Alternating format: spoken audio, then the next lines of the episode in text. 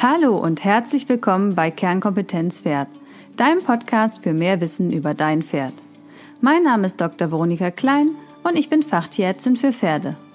Da mir in der Praxis täglich Pferde begegnen, die aufgrund von Fehlinformationen und oder Unwissenheit erkranken oder sogar leiden, habe ich diesen Podcast gestartet, damit du als informierter Pferdebesitzer dein Pferd nachhaltig gesund erhalten kannst.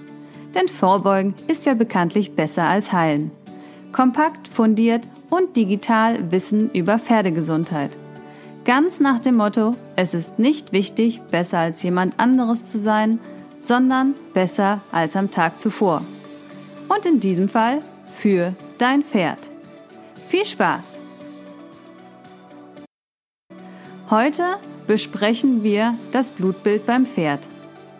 Welche Werte beinhaltet das normale Blutbild? Welche Werte machen Sinn? Und was bedeuten die Werte? Und vor allem, was nicht? Ein Großpferd besitzt um die 40 Liter Blut, das sich zusammensetzt aus dem zellulären Anteil und dem Blutplasma. Zusammen wird es dann als Vollblut bezeichnet. Werden aus dem Blutplasma die Gerinnungsfaktoren entfernt, spricht man von Serum. Beide Flüssigkeiten, also Plasma und Serum, sind gelblich und klar.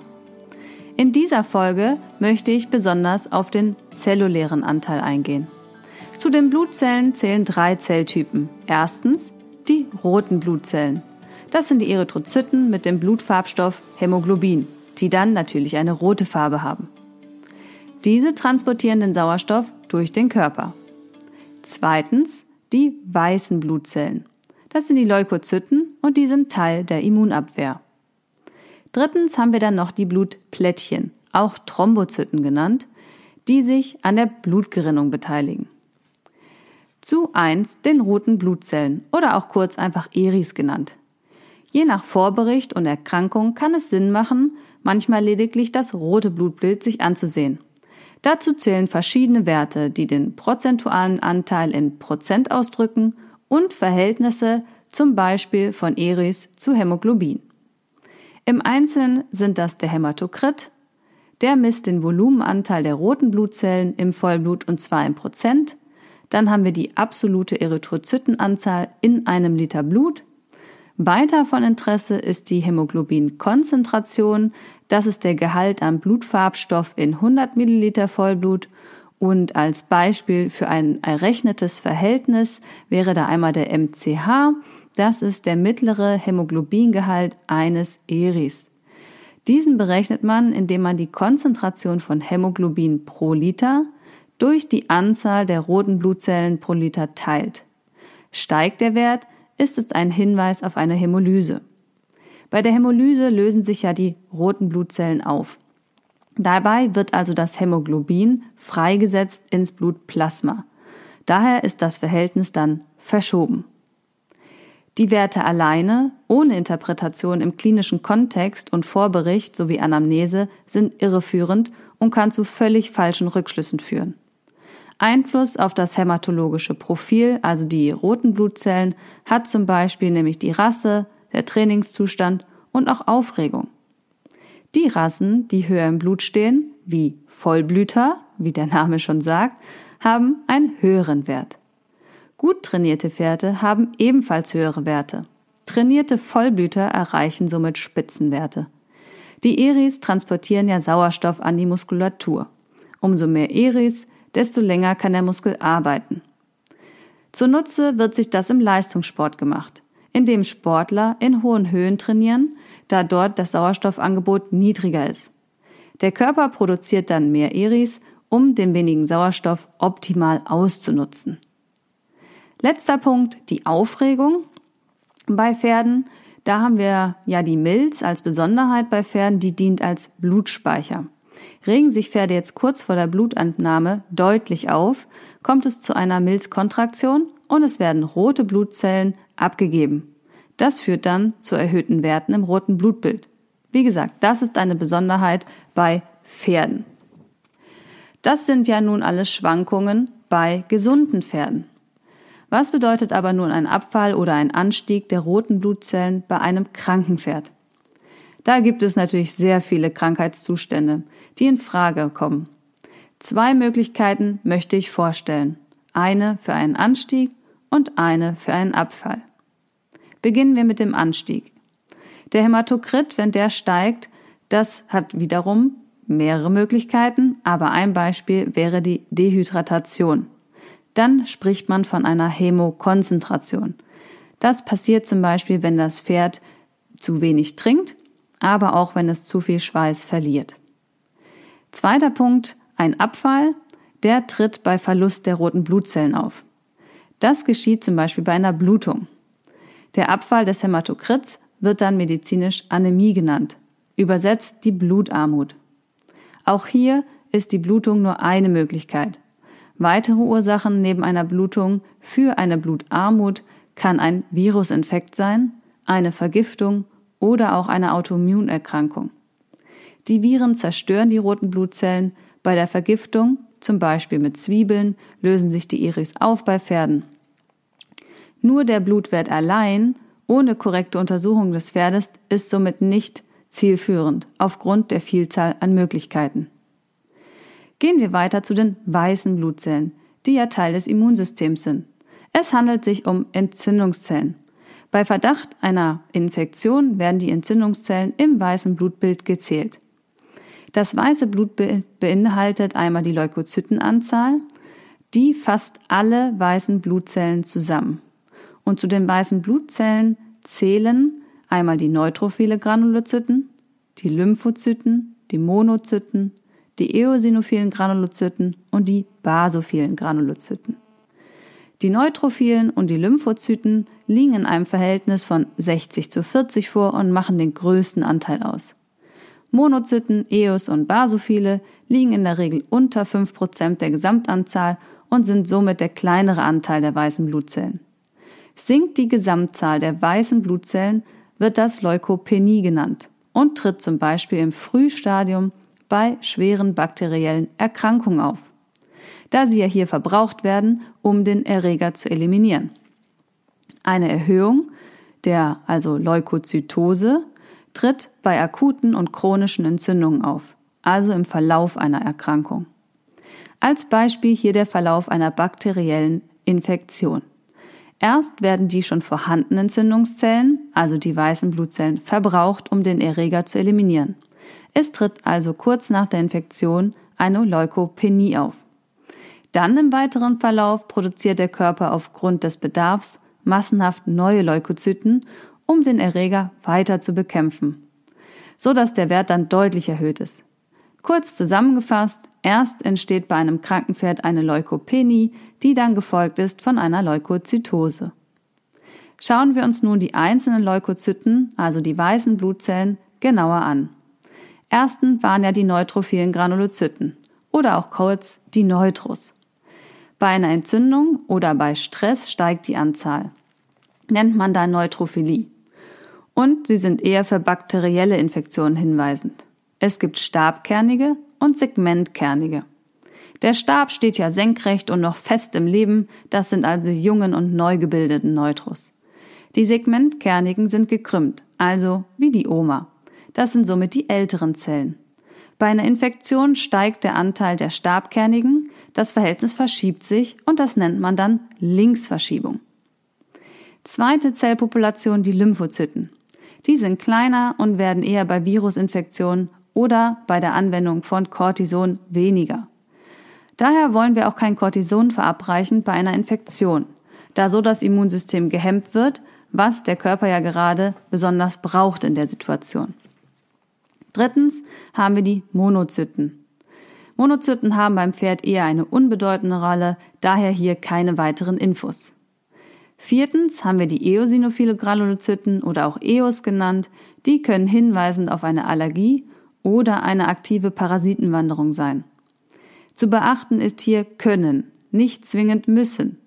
Ist der Wert im Blut normal, heißt es im Umkehrschluss nicht, dass das Pferd keine Allergie oder keine Parasiten hat. Das wäre schön und einfach, ist faktisch aber nicht so. Fünften haben wir noch die basophilen Granulozyten. Bei Pferden ist die Bedeutung der basophilen ungeklärt und daher für uns jetzt erstmal nicht relevant. Als letzte Gruppe der Blutzellen haben wir noch die Thrombozyten. die Blutplättchen, Anteil des Gerinnungssystems. Bei Pferden mit einer Gerinnungsstörung kann es zu starken Blutungen kommen. Die Thrombozyten haben bei der Gerinnung die Aufgabe, einen Propf am Ort der Verletzung zu bilden, um so die Blutung zunächst zu stoppen. Falsch niedrige Werte ergeben sich in der Analyse, wenn das Blut zu lange lagert und nicht entsprechend geschwenkt worden ist. Da die Thrombozyten dann aneinander kleben und das Analysegerät dann die einzelnen Zellen nicht zählen kann. Ein zusammengelagerter Klumpen von mehreren Thrombozyten fällt dann aus der Zählung raus und so entstehen falsche Werte. Gerinnungsstörungen sind beim Pferd übrigens sehr selten. So, das waren jetzt nur die Blutzellen. Was kann man noch im Blut bestimmen? Schauen wir uns noch die Elektrolyte und Mineralstoffe an. Dazu zählen Natrium, Kalium, Chlorid, Calcium, Magnesium, Phosphor und noch einige mehr. Der Wunsch, der hier häufig geäußert wird, ist, können wir ein Blutbild machen und dann entsprechendes Mineralfutter füttern, je nach Ergebnis? Das ist leider in der Regel nicht möglich. Das Blut ist immer bemüht, die Konzentration der einzelnen Stoffe gleich zu halten. Ein Mangel sieht man so im Blutbild erst sehr spät. Ich möchte es am Beispiel von Calcium erklären. Sinkt die Calciumkonzentration im Blut, wird Calcium aus der Gewebereserve, hier dem Knochen, unter hormonellem Einfluss abgebaut und im Blut zugeführt. Das Pferd hat somit einen Mangel, der aber im Blutbild nicht angezeigt wird. Ist dagegen der Kalziumwert verändert, kann dies durch den Einfluss von Krankheiten der Leber oder Niere entstanden sein oder eines Vitamin D-Mangels und gar nichts mit dem Kalziumspiegel im Körper an sich zu tun haben. Also ihr seht, gar nicht so einfach. Ich empfinde es als deutlich sinnvoller, den Zustand, also die Klinik des Pferdes zu beurteilen. Zeigt es Symptome wie zum Beispiel stumpfes Fell und brüchige Hufe, kann es ein Hinweis auf Zinkmangel sein. Dann kann der Blutwert dazugezogen werden und in Kombination Labor und Patient die Interpretation erfolgen. Aus meiner Sicht ist es hier besonders hilfreich, die Futterration zu berechnen um eventuelle Mangelversorgung oder auch eher häufiger Überversorgung festzustellen, falls der Verdacht einer ungenügenden Versorgung im Raum steht. Ein Wort noch zu erhöhten Kaliumwerten, da die fast immer zu sehen sind, wenn eine Blutprobe in der Fahrpraxis gezogen wird. Kalium liegt in hohen Mengen in der Zelle.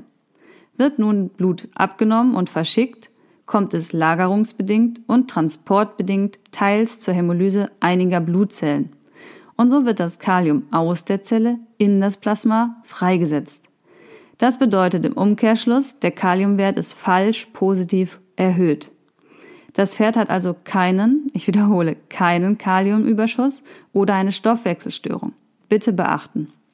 Wenn der Verdacht trotzdem besteht, sollte eine zweite Probe genommen werden und unverzüglich verarbeitet.